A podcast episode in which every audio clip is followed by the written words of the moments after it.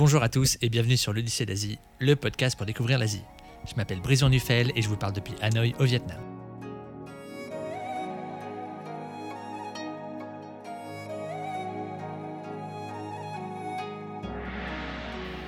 Sur ce podcast, vous l'aurez compris, on va parler d'Asie, à travers des voyages, à travers des interviews ou à travers des conseils.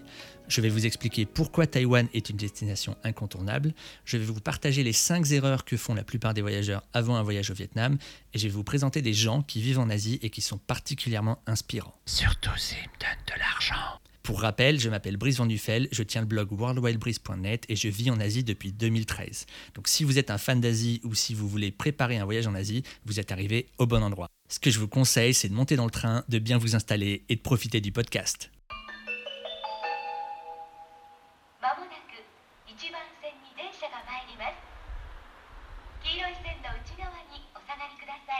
Une fois que vous avez réservé votre voyage, vous savez que vous arrivez à Hanoï et ensuite il faut organiser le nord. Alors je dis le nord, mais dans l'idée, les gens généralement savent pas trop où aller.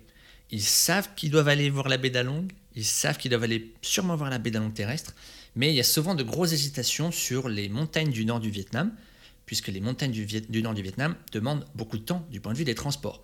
Donc si vous êtes en famille, généralement, bah, vous abandonnez rapidement. Euh, si vous êtes des grands groupes, ça arrive que vous abandonnez rapidement. Il y a pas mal en fait d'options pour découvrir la campagne du Vietnam, pas trop loin d'Hanoï. On parle de destinations comme Mai Cho, comme Pulong, alors Ninh Binh évidemment qui est très connu, la baie d'Along terrestre, Nam Dinh, une destination assez sublime hein, qui est entre la baie d'Along terrestre et la baie d'Along normale.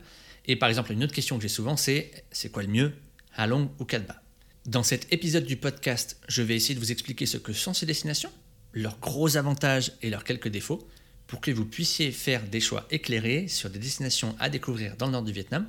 Parce que oui, comme je vous l'ai expliqué de nombreuses fois, au Vietnam, il faut faire des choix. Mai Cho et Pulong sont des régions sublimes, Ninh Binh est une région sublime, Nam Dinh est une région sublime, Halong est une région sublime, Cat Ba est une région un peu moins sublime pour moi. Mais vous avez bien l'idée, je vais vous donner quelques clés encore une fois pour organiser votre séjour à Hanoï et dans les environs, surtout si vous hésitez à aller dans le vrai nord du Vietnam, c'est-à-dire les montagnes. Les montagnes, on ne va pas en parler aujourd'hui, ce sera pour un prochain podcast. Première destination dont on va parler dans ce podcast, Mai Cho.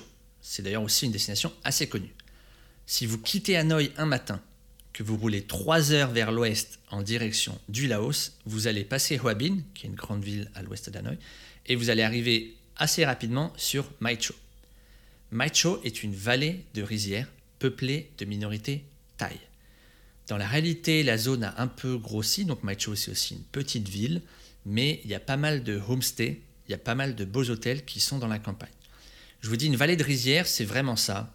C'est entouré de montagnes quand même assez imposantes, et vous avez du riz absolument partout. Mai Cho est une vallée peuplée de minorités thaï. Donc les Thaïs ne mettent que très rarement de costumes.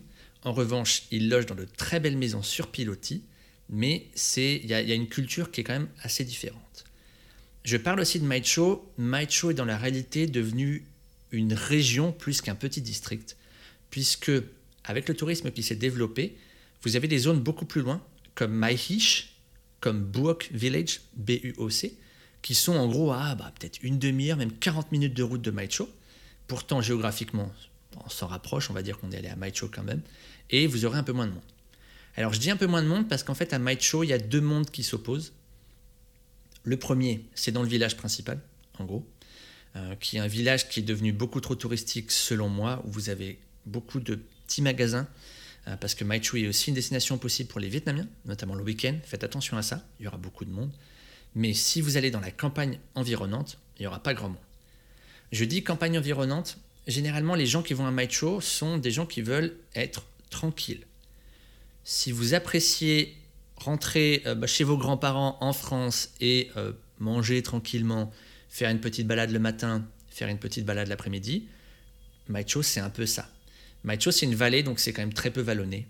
On peut faire du vélo, on peut se balader à pied, on peut se balader pendant une demi-heure, on peut se balader pendant trois heures. Ça, ça dépend de vous.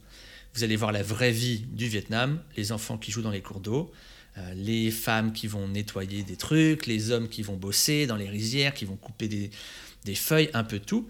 C'est vraiment la vraie vie du Vietnam lorsque vous quittez le petit village principal. Et c'est très sympa. Si je vous ai dit que c'était assez flexible, c'est évidemment pour un point, c'est que Mai Cho est une super destination en famille. Vous avez des logements pour tous les budgets, donc même si vous voulez dépenser 25 euros par jour, vous aurez des trucs convenables. Vous avez des homestays, donc des, logements chez l'habitant. Faites attention, hein, le logement chez l'habitant au Vietnam, c'est, ça se rapproche plus d'une guest house que d'un logement chez l'habitant, mais c'est quand même très très très sympa. Vous avez des petits hôtels de charme qui vont pas vous coûter une fortune, typiquement des trucs comme Sol Bungalow ou euh, Maicho Eco Lodge ou d'autres, hein, il y en a pas mal d'autres, Maicho Villa, euh, qui sont assez sympas, où il y a une piscine, où bah, en famille c'est vrai qu'on on profite quoi. On se fait une petite balade en vélo, l'après-midi piscine avec les enfants. Nickel, c'est les vacances, on voit quand même des trucs, il y a du riz, c'est très beau. Vous avez aussi quelques très beaux hôtels, notamment le Havana Retreat, qui appartient à l'entreprise pour laquelle je bossais avant, je ne bosse plus pour eux, mais qui est un hôtel vraiment sublime. Bon là on change vraiment de budget, hein. Vous allez plutôt être à 250 ou 300 euros la nuit, euh, mais qui est aussi superbe. Donc comme vous le voyez, en fait, il y a des activités pour un peu tout le monde, des hôtels pour un peu tout le monde, et c'est quand même différent, puisqu'il y a pas mal de minorités de taille. Ça, c'est Maicho, c'est assez facile d'accès depuis Hanoï, seulement 3 heures, et c'est pour ça que c'est une destination qui est vraiment pas mal.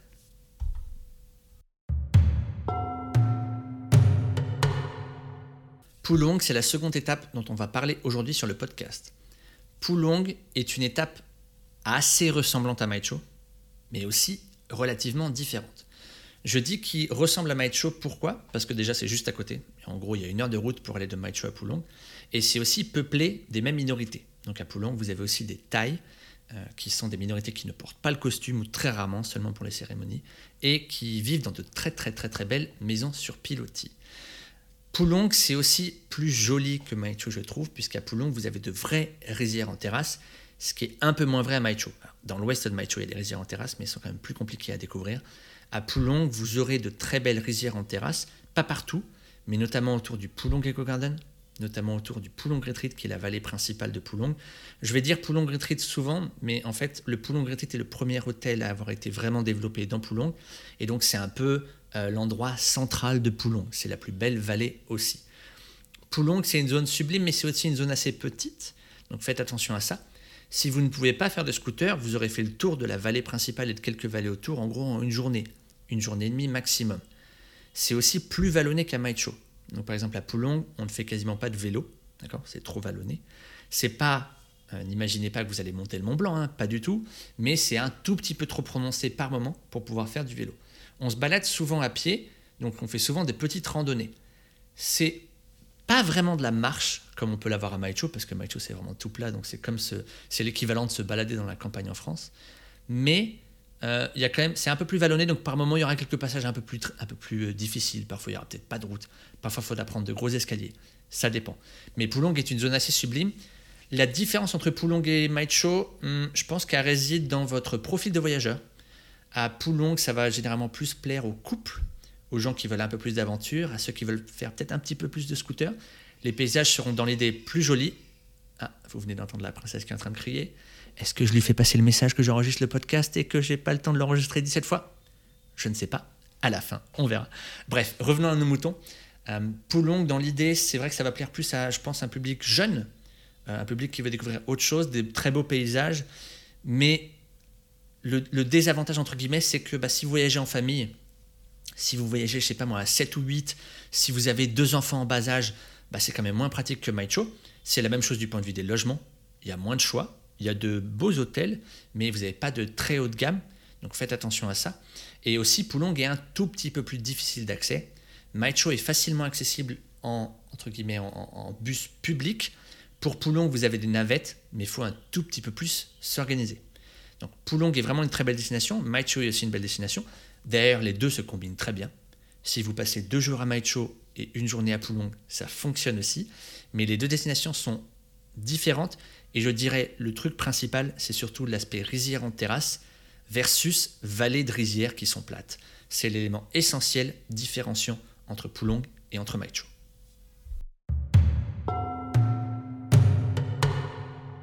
Troisième destination dont on va parler aujourd'hui, Tamkok. Alors Tamkok a pas mal de noms, la baie d'Along terrestre, Ninh Binh, Hoa Lu, Chang'an. Ça dépend où vous cherchez vos informations. Pour faire très simple, Tamcock, je vais éviter de vous en parler pendant des heures, parce que Tamcock, pardon, c'est très simple à comprendre. Tamcock est une petite région. Généralement, vous allez quasiment tout faire en une journée. Vous allez prendre votre vélo, vous allez vous balader dans les rizières, vous allez voir la pagode de Bichdong, vous allez faire un tour sur un des embarcadères. Alors là, vous allez trouver tout sur Internet. Le mieux, c'est celui qui est à Changan, qui est le plus grand, le plus connu avec les plus beaux paysages. Non, le mieux, c'est celui de Tamcock, parce que quand il y a du riz, c'est vraiment sublime. Non, le mieux, c'est celui à côté de Bichdong, parce que c'est moins touristique. Chacun, vraiment, trouvera midi à sa porte, donc c'est difficile de vous dire. Pour ma part, je préfère celui juste à côté de la pagode de Bichdong. Une fois que vous aurez fait cette petite balade en bateau qui dure entre 1h30 et 2h30 en fonction de l'endroit, vous avez fait du vélo, vous avez visité 2-3 trucs, la pagode, etc. Il vous restera pas 50 milliards de choses à faire. Si vous poussez un peu plus loin, vous irez jusqu'au vieux temple, enfin c'est l'ancienne capitale de Hualu, qui se visite rapidement, qui est joli mais qui se visite rapidement. Et vous avez aussi la possibilité d'aller voir le fameux viewpoint.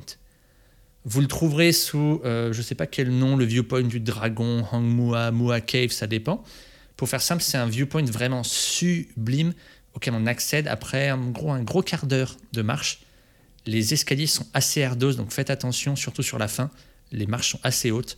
Si vous êtes avec quelqu'un qui a mal aux genoux, âgé et compagnie, c'est peut-être pas une excellente idée d'y aller, surtout s'il fait très chaud ou qu'il pleut, parce que ça peut être un peu glissant.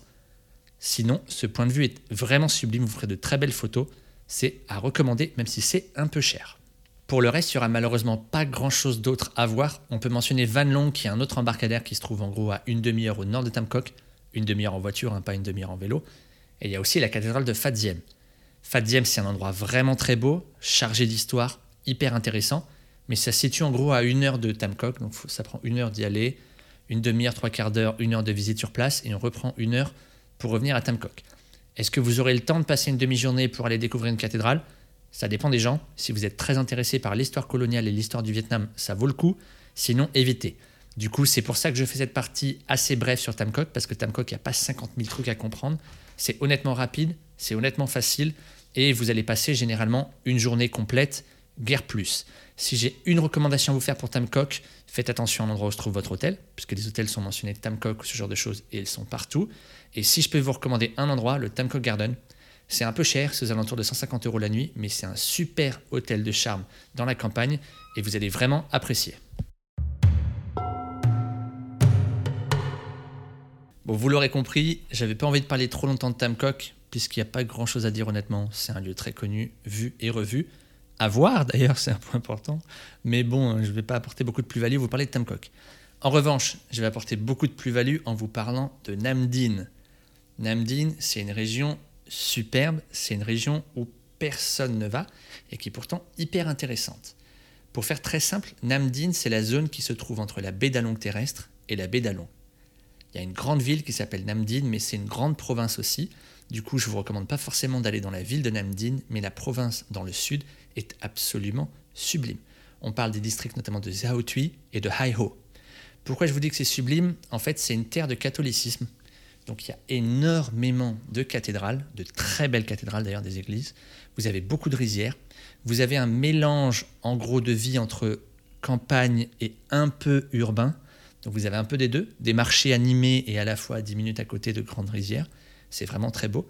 Il y a un homestay vraiment très sympa à visiter, enfin un homestay, un homestay hôtel que vous pouvez contacter. C'est un suppléant qui est mentionné sur le blog si vous lisez l'article sur Namdin.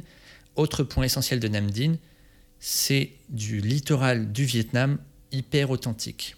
Alors ça a un point négatif qui est qu'il y a beaucoup de plastique. Ça a un point positif, c'est que vous voyez le vrai Vietnam, le Vietnam de la pêche, le Vietnam de la mer, le Vietnam un peu pauvre parfois, il faut bien le dire, d'où le plastique. Mais c'est hyper intéressant. C'est une vision que les voyageurs, j'ai failli dire les touristes, n'ont que très peu. Vous pourrez l'avoir à Hoi An, vous pourrez l'avoir à Hue, vous pourrez l'avoir tout le long du littoral, mais généralement les voyageurs ne voient pas cette partie du Vietnam. C'est une partie essentielle pour comprendre le Vietnam, puisque la pêche est un élément hyper important de ces zones côtières. Vous pourrez le voir directement euh, à Nam Dinh, donc à Giao Thuy ou dans d'autres districts, puisque vous aurez les pêcheurs qui partent bosser, vous aurez les pêcheurs qui bossent sur leur filet. Et dans l'idée, pour une journée complète, on a une vision très différente du Vietnam. Aucun touriste, un littoral assez intéressant. Il y a même une grande église qui est euh, en ruine, mais au bord de mer, directement au bord de mer. Euh, des rizières, de quoi visiter. C'est hyper intéressant et je vous recommande d'y passer si vous voyagez avec un chauffeur, avec un guide, ou si vous voyagez en moto. Très facile d'accès si vous savez que ça existe et vous allez gagner vachement de plus-value sur votre voyage, puisque vous allez voir, bah, en gros, vous étiez avant à Tamcock, c'était hyper touristique, très beau mais hyper touristique. Vous allez à Long, à après, pareil, hyper touristique, hein, vous pourrez acheter des Pringles, ce genre de trucs. Entre les deux, une zone où personne ne s'arrête et qui a pourtant beaucoup à offrir. Donc regardez, le sud de Namdin, le littoral de Namdin, ça vaut vraiment le coup. Vous n'allez pas gagner beaucoup de temps de transport parce que vous allez même en perdre un peu. C'est pas la route directe entre Tamcock et la baie d'Along, mais c'est vraiment, vraiment, vraiment très beau. Je vous dis que c'est très beau, n'y passez pas non plus des jours, hein. euh, euh, une demi-journée, voire une journée, c'est très bien. Si vous êtes photographe, levez-vous très tôt, puisque évidemment la pêche, tout ce qui vient avec la pêche se passe en fin d'après-midi ou vraiment euh, bah, en, fin, en fin de nuit, très très très petit matin, quand le soleil n'est même pas encore levé. Hyper intéressant, et encore une fois, grosse plus-value à aller à Namdin que je vous recommande chaudement. C'est facile à intégrer pour une nuit et vous allez vraiment en profiter et voir autre chose du nord du Vietnam et surtout du delta du fleuve rouge. Parce que oui, cette zone-là, c'est en gros la fin du fleuve rouge, qui est un fleuve hyper important, qui passe à Hanoï, et c'est pour ça qu'il y a autant de rizières. Avant de vous donner des conseils généraux sur des itinéraires, sur qu'est-ce qui est mieux que l'autre, des comparaisons notamment avec des, régions du nord comme Sapa ou Bakha, je vais finir par Halong et par Cat Ba, qui sont bah, deux lieux très importants de votre voyage dans le nord du Vietnam. Je dis très important, j'ai pas envie de tirer sur l'ambulance, mais en fait, j'ai beaucoup de gens qui ont une grosse appréhension à aller à Halong. Alors évidemment, tout le monde veut y aller, mais il y a parfois des gens qui me disent Ah, j'ai pas envie d'y aller, c'est l'air trop touristique et compagnie. Dans la réalité, bah, c'est vrai que c'est très touristique, mais c'est vraiment sublime. Donc ce serait quand même un peu con d'aller dans le nord du Vietnam, de passer du temps à Hanoï et de ne pas passer bah, deux jours pour aller voir la baie d'Along. C'est quand même assez important. Vous aurez des visions diamétralement... il pas évident celui-là. Vous aurez des visions diamétralement opposées en fonction des types de voyage. Des gens qui ont pas mal de budget, euh, typiquement des retraités qui ont, un peu de thunes, quoi, ils vont adorer à parce qu'ils vont se payer une super croisière et vraiment, ça va être le gros kiff. Vous allez avoir des routards qui vont essayer de se payer une croisière, mais en fait, la croisière était un peu pourrie, on leur avait un peu menti et compagnie, du coup, ils vont pas aimer. Et vous avez l'inverse. Des routards qui vont à quatre bas, qui peuvent se faire une petite balade en journée sur un bateau sans dormir dessus et dormir dans leur hôtel le soir, faire une petite randonnée dans le parc national et adorer bas. Et à l'inverse, des gens qui vont aller à bas, les gens qui sont pas incroyables, Franchement, ouais, c'était beau, mais il suffit qu'il ait plu, ils sont pas très contents. Ça prenait un peu de temps pour traverser sur le ferry parce qu'il faut prendre un ferry. Et donc, quand c'est le week-end, il y a beaucoup de monde. Vous aurez forcément un peu les deux rapports. C'est difficile de vous dire directement sur un podcast sans vous connaître. Ah, faut que vous alliez ici ou il faut que vous alliez là.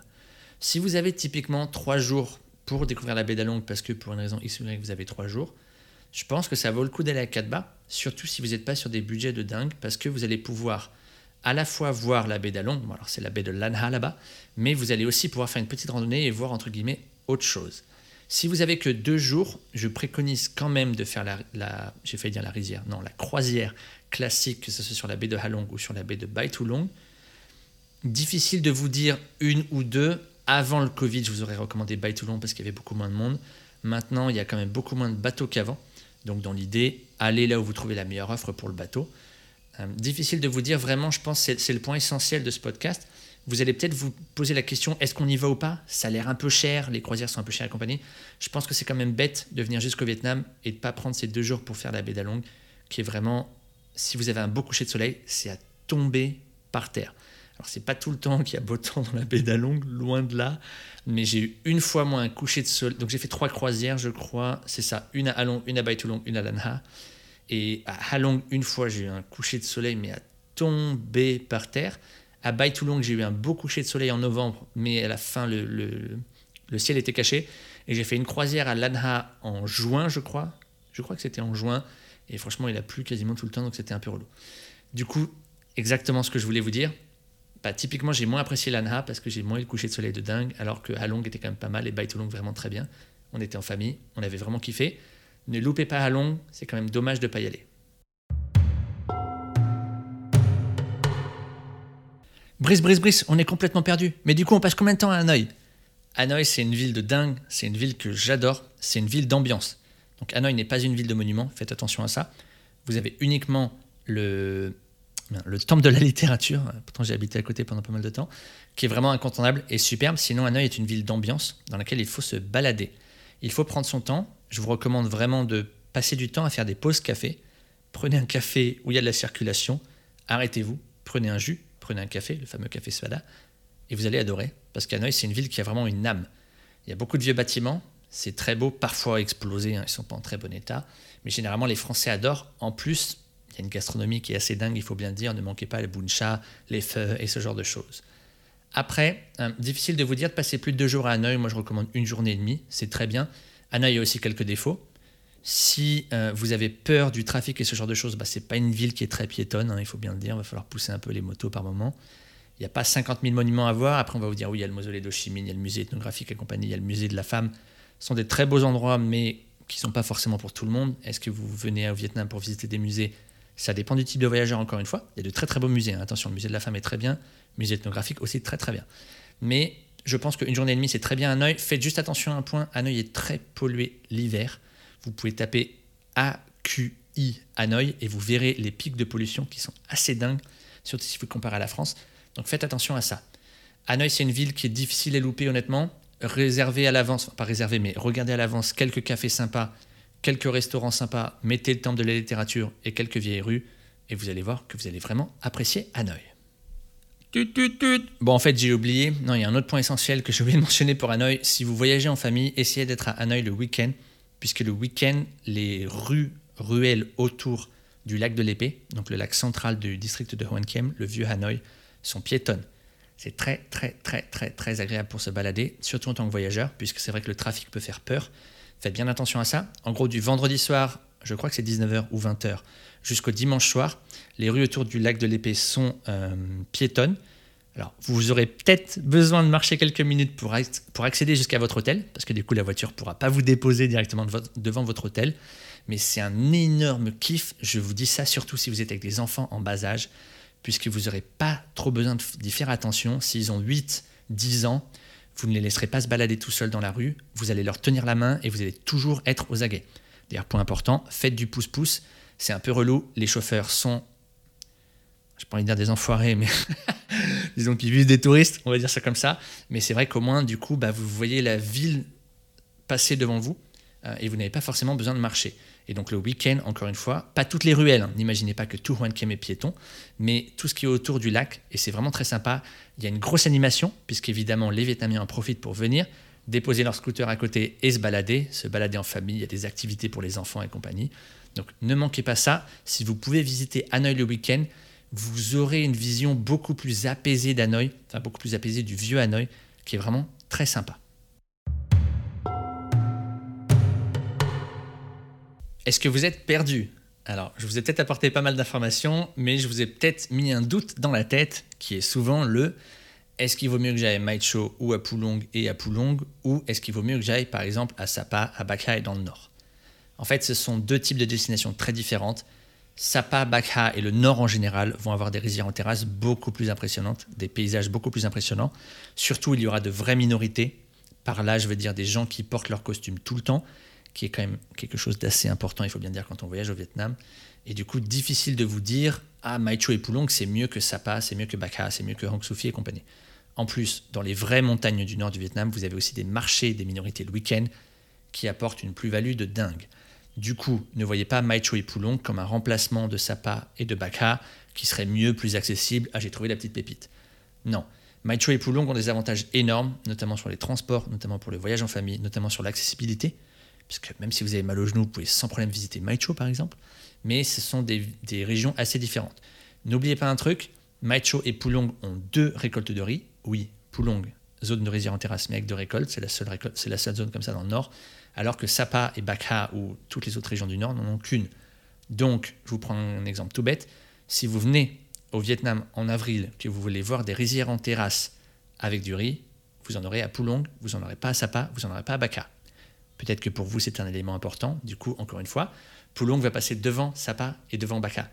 À l'opposé, vous venez en septembre, il y a du riz magnifique à Sapa, ça va être la récolte fin début septembre, ou à Baka, bah la Sapa et Baka vont être largement au-dessus de Poulong. Encore une fois, faites attention à la saisonnalité, faites attention à votre type de voyage. Vous allez peut-être aussi me demander combien de jours passer dans chaque région. Un petit résumé en fin de podcast, c'est vrai que ça fait pas de mal puisqu'on a parlé de pas mal de choses, c'est beaucoup d'informations. Je recommande de passer deux nuits à Maicho, donc généralement une journée et demie sur place, c'est très bien, histoire de faire de la randonnée, histoire de faire un petit peu de vélo et de se balader. Je vous recommande de passer deux jours à Poulong si vous n'êtes pas allé à Maicho, enfin deux nuits à Poulong. Sinon, une nuit, c'est aussi pas mal, surtout si vous ne voulez visiter que la région du Poulong Retreat. Faites attention à ça encore une fois, vous pouvez faire Maicho et Poulong, Maicho uniquement ou Poulong uniquement, ça dépend de votre type de voyage. Lorsque vous irez à Tamkok, je vous recommande d'y passer une nuit. Généralement, pas besoin d'y passer deux nuits. Honnêtement, c'est rapidement visité. Euh, faites attention à ça. Donc, une nuit, c'est très bien. Namdin, je vous recommande aussi d'y passer une nuit. Si vous aimez les zones vraiment différentes et le fait de ne pas faire grand-chose et de profiter d'endroits complètement hors des sentiers battus, dans ce cas-là, passer une deuxième journée fait sens, mais je vous recommande d'avoir soit une agence qui peut vous organiser des visites, soit directement d'avoir votre scooter pour pouvoir vous balader. Lorsque vous irez à Along, une croisière de deux jours et une nuit, c'est très bien. N'oubliez pas les croisières de deux jours et une nuit, en fait, partent en gros pour le déjeuner et reviennent le lendemain avant le déjeuner. Faites gaffe à ça. bas, tout est possible. En gros, vous pouvez passer deux, trois nuits, une nuit. Ça dépend de vous et de ce que vous avez réservé. Hanoï, je vous recommande d'y passer deux nuits, évidemment. C'est vraiment très bien. Donc, si vous avez bien compris, le voyage classique en famille, histoire de profiter du Vietnam sans 50 000 transports, mais en voyant des trucs cool, c'est de faire deux nuits à Hanoï, deux nuits à Mai Cho, une nuit à Pulong ou deux nuits à Pulong ou pas de Pulong, une nuit à Tamkok et une ou deux nuits à Halong. Si vous avez plus de temps, rajoutez Namdin, rajoutez du temps à Pulong, ça dépend de vous, mais il est très facile de faire ce genre de boucle puisqu'il existe notamment un minivan qui va de Mai Cho jusqu'à Tamkok, qui part tous les jours depuis euh, Maicho. Je crois que l'hôtel, c'est pas Maicho Valley. Ah, je sais plus, je crois que c'est Maicho, Maicho Lodge, pardon, oui, c'est ça. Je viens de me rappeler un instant. Donc il y a un minivan qui existe qui peut aussi vous faire gagner du temps. D'ailleurs, j'en parle d'un point de vue organisationnel. Si vous devez aller à Tamkok, il est préférable de commencer par Pulong, donc de prendre des minivans qui font Hanoi Pulong, ensuite de prendre un minivan qui fait Pulong Maicho, et ensuite de prendre ce fameux minivan qui va de Maicho à Tamkok. Ça paraît un peu bizarre lorsque vous allez le regarder sur une carte, mais c'est en fait un tout petit peu plus facile du point de vue des transports. Si vous me demandez, parce que ça va être la grosse hésitation, est-ce qu'on va à Maicho, est-ce qu'on va à Poulon? Bah, Encore une fois, ça dépend de votre profil de voyage, ça dépend de votre budget du point de vue des hôtels. Les deux sont bien, les deux apportent quelque chose. Juste un point essentiel que je n'ai pas mentionné, si vous allez à Maicho et à Poulon et que vous cherchez à avoir un marché des minorités, il existe un marché un peu galère à trouver, qui est en fait le marché de Paco. PA plus loin CO, évidemment, il est sur le blog, donc n'hésitez pas à regarder. C'est en fait dans une zone, donc à Hankia, qui est entre Maicho et Mokcho, qui est une zone peuplée, une zone, pardon, peuplée de Hmong, et du coup il y a un petit marché des minorités le dimanche. N'imaginez pas avoir trouvé la perle qui va remplacer le marché du dimanche de Bakha, le marché du samedi de Kanko, ou le marché du dimanche de Meovak ou de Dongvan dans le nord. Non, pas du tout. Paco est un petit marché, mais qui permettrait de répondre à la fameuse question Eh, on veut voir des costumes de toutes les couleurs, puisque les Hmong portent des costumes. C'est déjà la fin de ce second épisode de la saison 2 du podcast L'Odyssée d'Asie. J'espère qu'il vous aura été pratique. Hein, j'espère que vous aurez récupéré quelques informations intéressantes. Je sais que c'est toujours un peu bizarre de parler de destinations comme Maicho ou comme Pulong parce que ce sont des zones qui, en fonction de votre connaissance du Vietnam, peuvent paraître basiques. Et à la fois, pour beaucoup de voyageurs, la compréhension de qu'est-ce que c'est Maicho versus qu'est-ce que c'est Sapa ou Baka, par exemple, est assez importante pour faire le bon choix.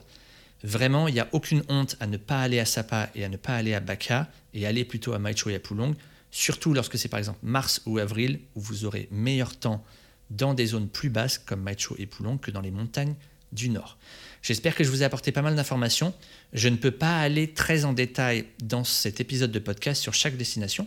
Je ne peux pas vous parler des points GPS les plus importants à Pulong. Je ne peux pas vous parler de tous les hôtels qui sont disponibles à Tamkok. Je ne peux pas vous parler de Namdin en détail avec ah tel marché est super cool, ah le marché au poisson le matin il est à tel endroit. Ça, vous le trouverez évidemment sur le blog. Donc n'hésitez pas, il y a une partie qui est euh, dédiée à ce que j'appelle Hanoï et ses environs. Donc si vous cliquez sur la page Destination Vietnam, vous aurez une sous-catégorie qui s'appelle Hanoï et sa région et vous trouverez tous les articles qui sont en relation avec cette zone. Il y a d'autres régions qui sont autour d'Hanoï dont je n'ai pas parlé. J'ai pas parlé de Bavi, j'ai pas parlé de Lukien, j'ai pas parlé de Taibin. Le but, c'est aussi d'apporter de l'information et d'être intéressant, et pas forcément de faire un podcast sous forme d'encyclopédie à vous balancer 50 destinations dans lesquelles vous n'irez jamais. J'espère que ça aura été très utile pour vous. N'hésitez pas si vous avez la moindre question, posez-la sur le blog. Regardez un article en rapport, tapez n'importe quel mot et mettez votre commentaire. C'est très simple pour moi d'y répondre. Et surtout, si vous souhaitez aider ce podcast, n'hésitez pas à le partager, n'hésitez pas à le noter directement sur euh, la plateforme sur laquelle vous écoutez ce podcast. Et moi, je vous dis à la prochaine pleine lune pour le prochain podcast.